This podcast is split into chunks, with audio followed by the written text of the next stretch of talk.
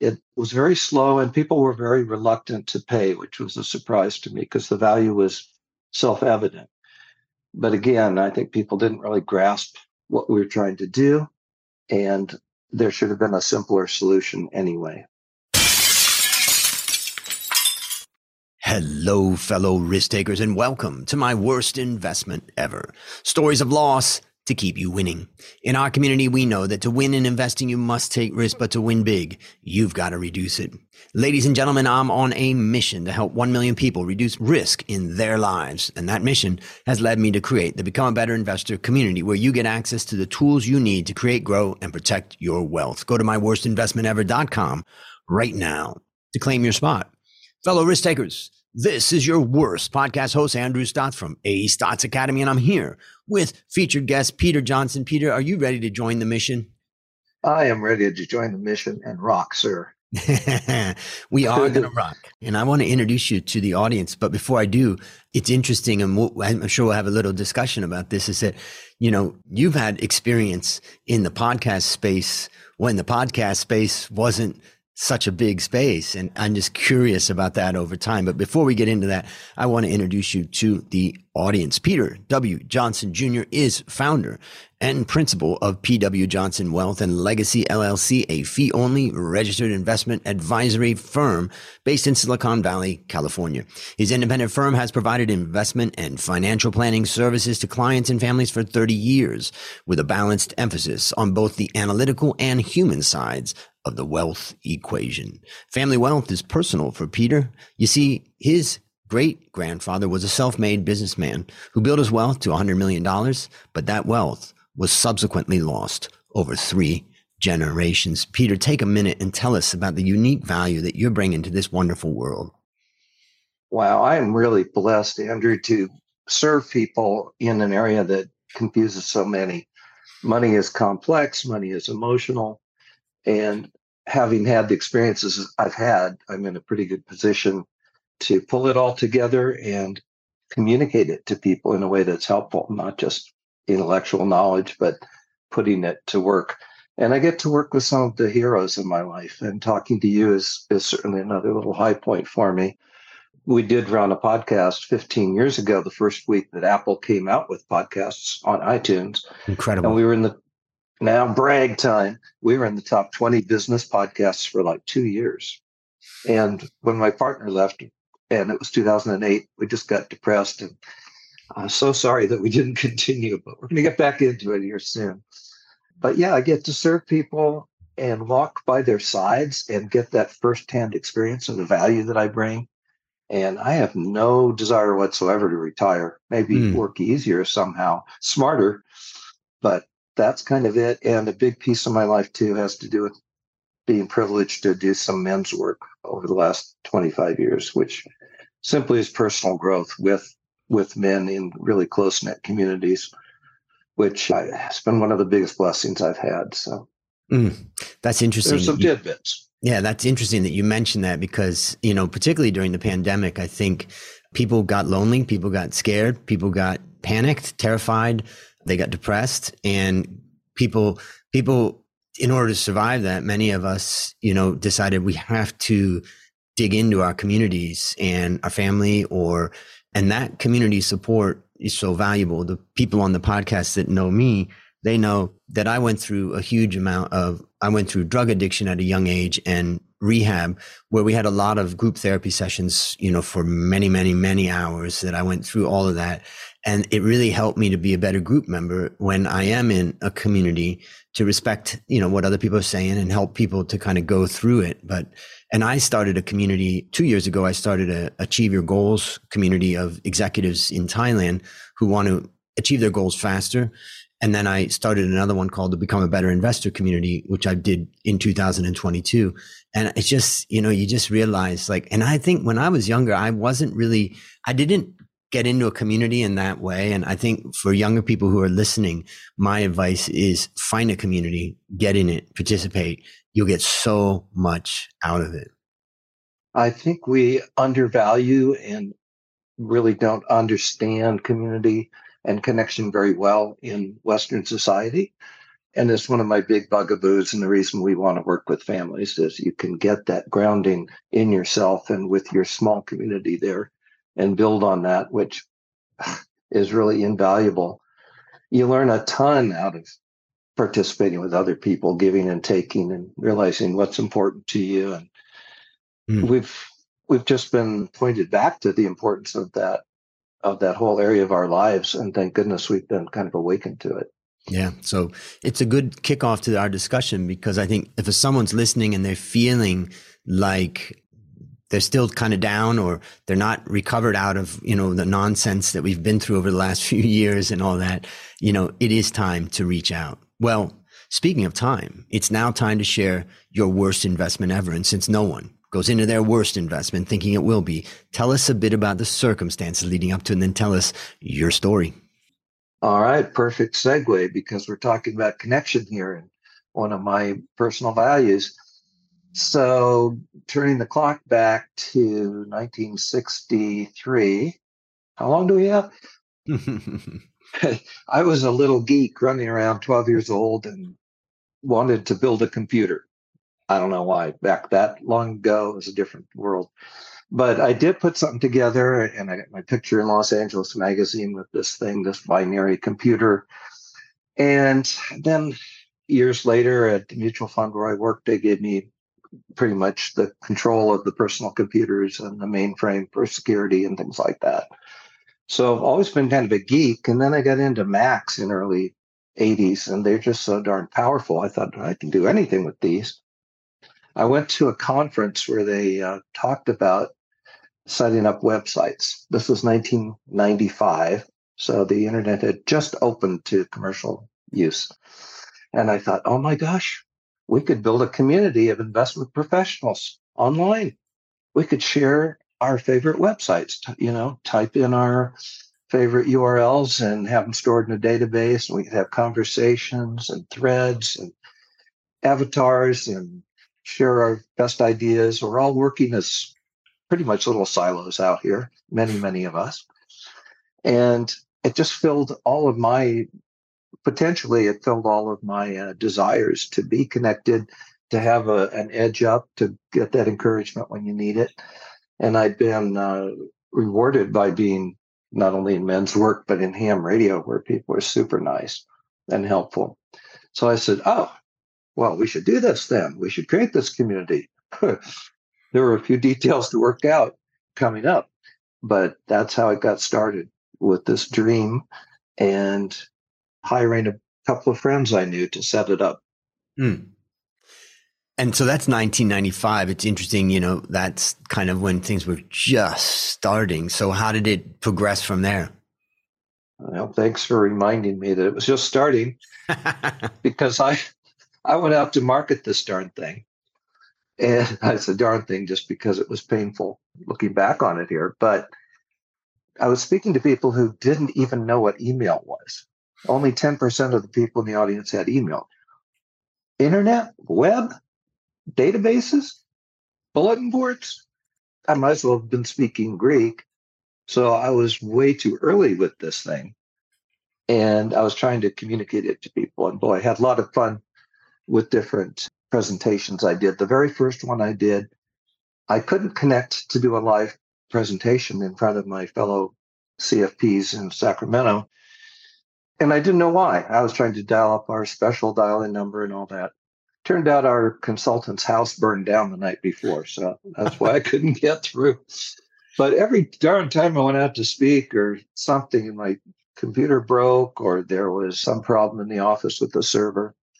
Anyway, so we did get it up to a thousand people. We got up to a thousand members.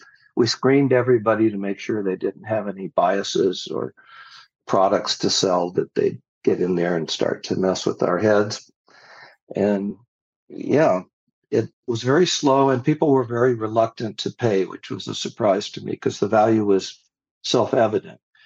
But again, I think people didn't really grasp what we were trying to do. And there should have been a simpler solution anyway. So, and were they paying by transferring money or sending in a check, or how, how was payment being done at that time? We were doing like monthly billings through credit cards. Okay. Yeah. Yep. But that was a whole that's a whole nother area. Mm. Well, then I then to compound the uh, the work and the fun, in 2001, I went to another conference. Remind me not to go to conferences, because then I get ideas. I went to a conference about publishing and about ebooks, and that was before they were being talked about. This was 2000, 2000 or so, and wound up becoming the first small publisher doing ebooks with Amazon. So we've we've had these little tastes of success that kind of like carrots dragging me along. And I said, we've got this thousand people with a lot of knowledge, and we've got the public who needs the knowledge. And publishing's super easy now. Mm. You don't have to order 5,000 books and kill a lot of trees. So we started doing ebooks on the side with a little book publishing company as well. But as I say, we really didn't get the subscribership we needed.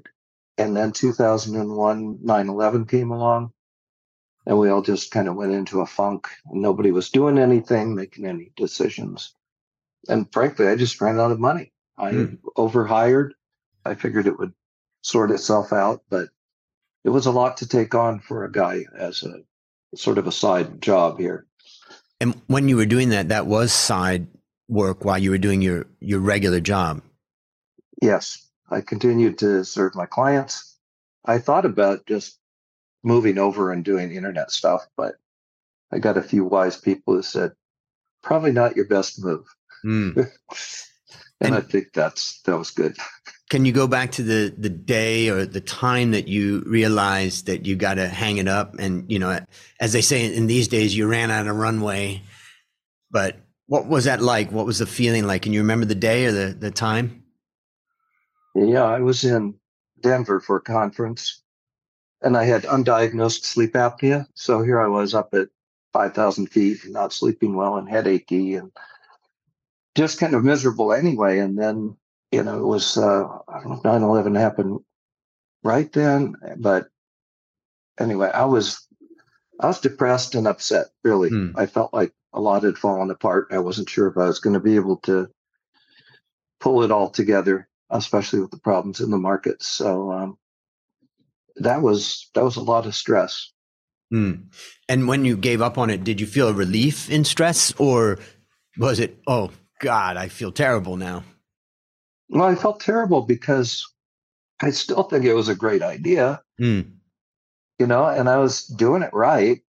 I just hated to lose out on the on the vision. Really, it wasn't right. even as much the loss of money as just the I was upset for quite a while if I went to conferences and saw the internet sessions filling up more and more and saying, but, but, but I knew about this, you know, a little feeling sorry for myself, I guess. Mm.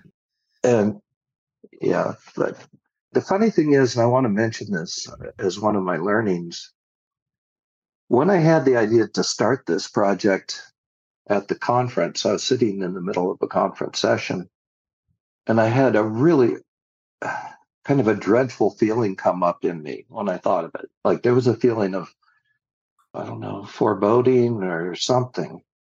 I don't want to call it fear, but I would say, you know, pay attention to your gut. Mm.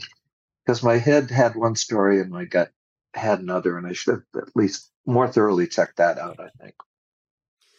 And but are there any other strong. lessons that you learned from it? Oh my goodness. Yes, quite a few, quite a few lessons. I've actually jotted a few down so I wouldn't forget them. Number one, never invest all of your money. You know, especially in risky things, always stay diversified.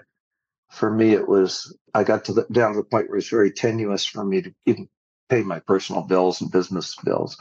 I had to borrow a little bit. I did pay it back very quickly, but you know, things could have gone differently. Mm. And I've seen this play out in different ways in different people's lives that I won't go into detail here.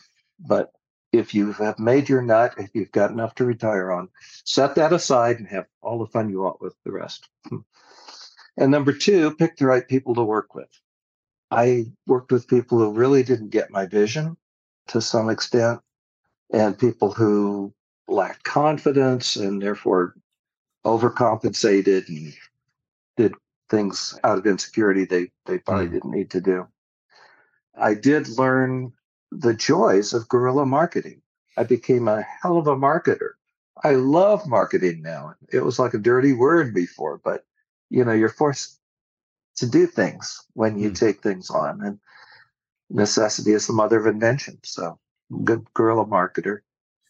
I learned to go with the bumps during the presentations, whether it was a house burning down or server being restarted at an inopportune time or whatever. It's like, okay, it's not like, hope there isn't going to be a bump. It's going to be like, what is the bump going to be? Oh, there it is. Okay. It's just a lot easier. So expect the bumps in the road. I'd say form an advisory board too. Get your friends to weigh in. Mine tried to, but I wouldn't listen. So it's not, not their mm. fault. And then I learned about book publishing, which was fascinating. Oh my gosh, what a world that is and changing so quickly. And then the, the don't ignore the gut that I said. And the last one's kind of tongue in cheek, but also true. Don't be early and don't be late. That's easy, right? Simple. Simple, yes. easy, no. Mm. Well, let me maybe I'll go through some of the things that I'm taking away from it, that story, to just to kind of sum it up. You know, going back to 1995, I was I was really in my second year as an analyst in Thailand, and yeah, the internet was wasn't a thing because I remember all information I got. I was traveling whenever I traveled outside of Thailand. I went to bookstores and brought back books, and that that was how I learned, particularly about bank analysis, which is what I was doing. But, you know, I would say the one thing is that setting up a website and building a community of investors, great idea. So that's what's really seductive about this story is that, you know, you started with a great idea, but a great idea is not the only thing. The other part is the execution. Now, you talked about marketing and, you know, at that time, people didn't know what, you know, email was. And, and you mentioned even databases. I remember when my father talked to, you know, got a computer. He got, he was on the test group of DuPont employees that got a computer and he figured out how to do databases and things like that. And he just saw, you know, the value of it. And of course, all of his jazz albums he'd put into databases and, you know, all of that. so, you know, he enjoyed that but those were the the days and uh, i also was thinking about you know you mentioned that you got up to a thousand members that is a lot of members that is not an easy feat and then i think about the credit card manage you know managing those monthly billings on credit cards and then you know you're a conference guy you know another conference on publishing in fact this could have come together perfectly the community the topic the publishing but that's where you come down to this point of running out of runway. And I would say that you've given an example that the runway is not just money, it's the emotional runway. When your idea is not working, when people aren't buying into it, when it's not going the way that you plan, I think that that is a time that it can get tough. It gets tough for the entrepreneur, but it also gets tough for the people that are following the entrepreneur because you need to make sure that people stay invested. And the other thing, I'm just go through one of the things you talked about, you know, never invest all of your money, stay diversified. I have a way I, I call it, I say, don't get knocked out. There are times in life where your whole objective in that round, think of Muhammad Ali and Frazier going into round 13, 14 of their third fight. It was just all about not getting knocked out. And the great mm-hmm. story about how Muhammad Ali said it was the closest to death that he had when he was sitting on the stool between the 14th and the 15th round with the third rematch of Frazier now, and Frazier's on the other, sitting on the other stool, and Muhammad Ali's telling telling his trainer, "Cut the gloves off. I quit." He wouldn't do it. In a couple of seconds later, Frazier's team threw in the towel before the 15th round started. And so you've just got to stay and not get knocked out. And that's a critical one. And just one last thing is go with the flow, right? Learn that there's going to be problems. There's going to be challenges. A story that I have is when I went to the Philippines once I gave a speech at a university and they, they drove me outside of Manila to this university and they showed me, I, I said, they said everything, you know, be fine tomorrow morning. I was like, no, no, no, let's go to the event, the venue. So we went to the venue. It was huge and they were going to have 2000 people in this venue. And I got back to the back of the venue and I realized that the screen that they had to project my files, my PowerPoints was just tiny. And I needed to increase the font size on those PowerPoints. And I basically went back to my room and it, it took me until about 3 a.m. because every time you expand the font, you have to move stuff and all that. And it taught me a lesson that one of the ways that I go with the flow is that I never go into a presentation with small fonts. you just never know. So I got a lot out of it. Is there anything you would add to that? Yeah, I think you're right. Learning to go with the flow and accepting that. And it's not just you, it's just the world is a difficult place because it doesn't work smoothly. One thing that that was playing into it for me too was my dad had inculcated the value of don't quit. I remember eight years old running around the house.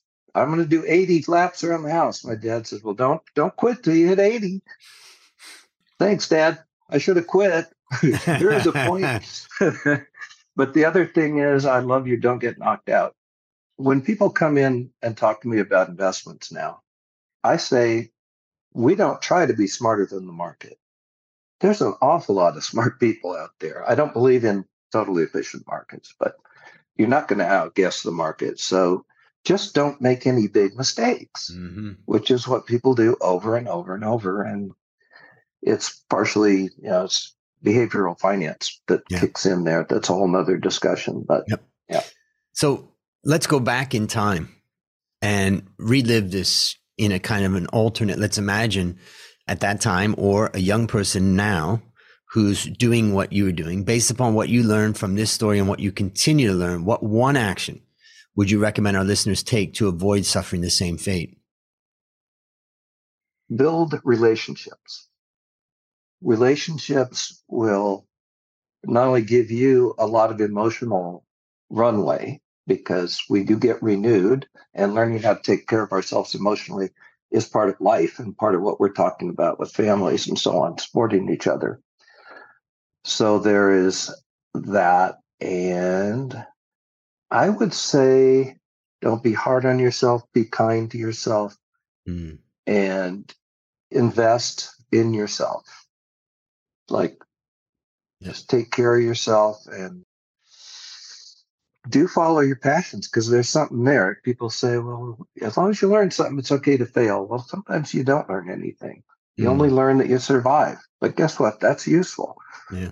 And along the way, you know, you build relationships. So I would start with, if I were to do it over, I would start with building a core group of people that I was in touch with where we used the platform and it grew organically rather than me going out and trying to sell people on something that was a leap.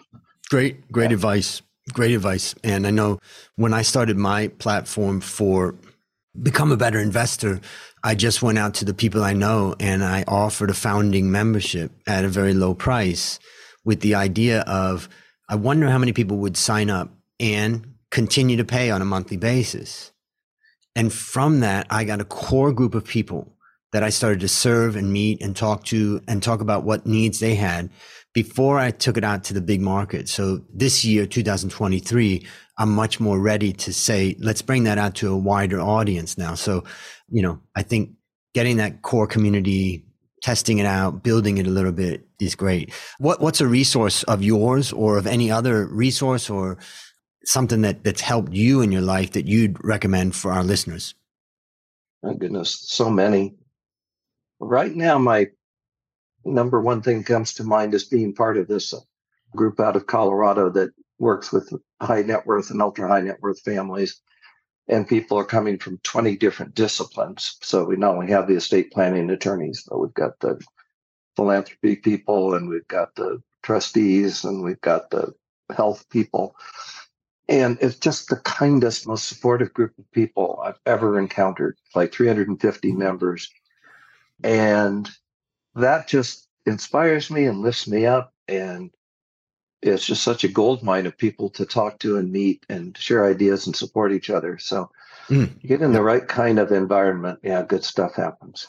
I think that that turns out to be a theme of this conversation is community and support and things like that. So that so much of what you've talked about builds on that. So last question, what is your number one goal for the next 12 months? My number one goal is to build this new podcast called Life, Love, and Legacy. And just let people know that they're heading for a, a brick wall that they, they don't see till somebody dies and then it's too late. It's just so much grief and trauma and lost wealth and upset just all kinds of nasty stuff and and we need to build that strength in families so that people can be more resilient and even regenerative because the old rules don't even apply we've got to have got to do more than survive we've got to create a new world while we're dealing with all this shit mm. and the world needs improvement yep. and i'm excited about that Fantastic. Well, listeners, there you have it. Another story of loss to keep you winning. If you haven't yet joined the Become a Better Investor community, just go to myworstinvestmentever.com right now to claim your spot.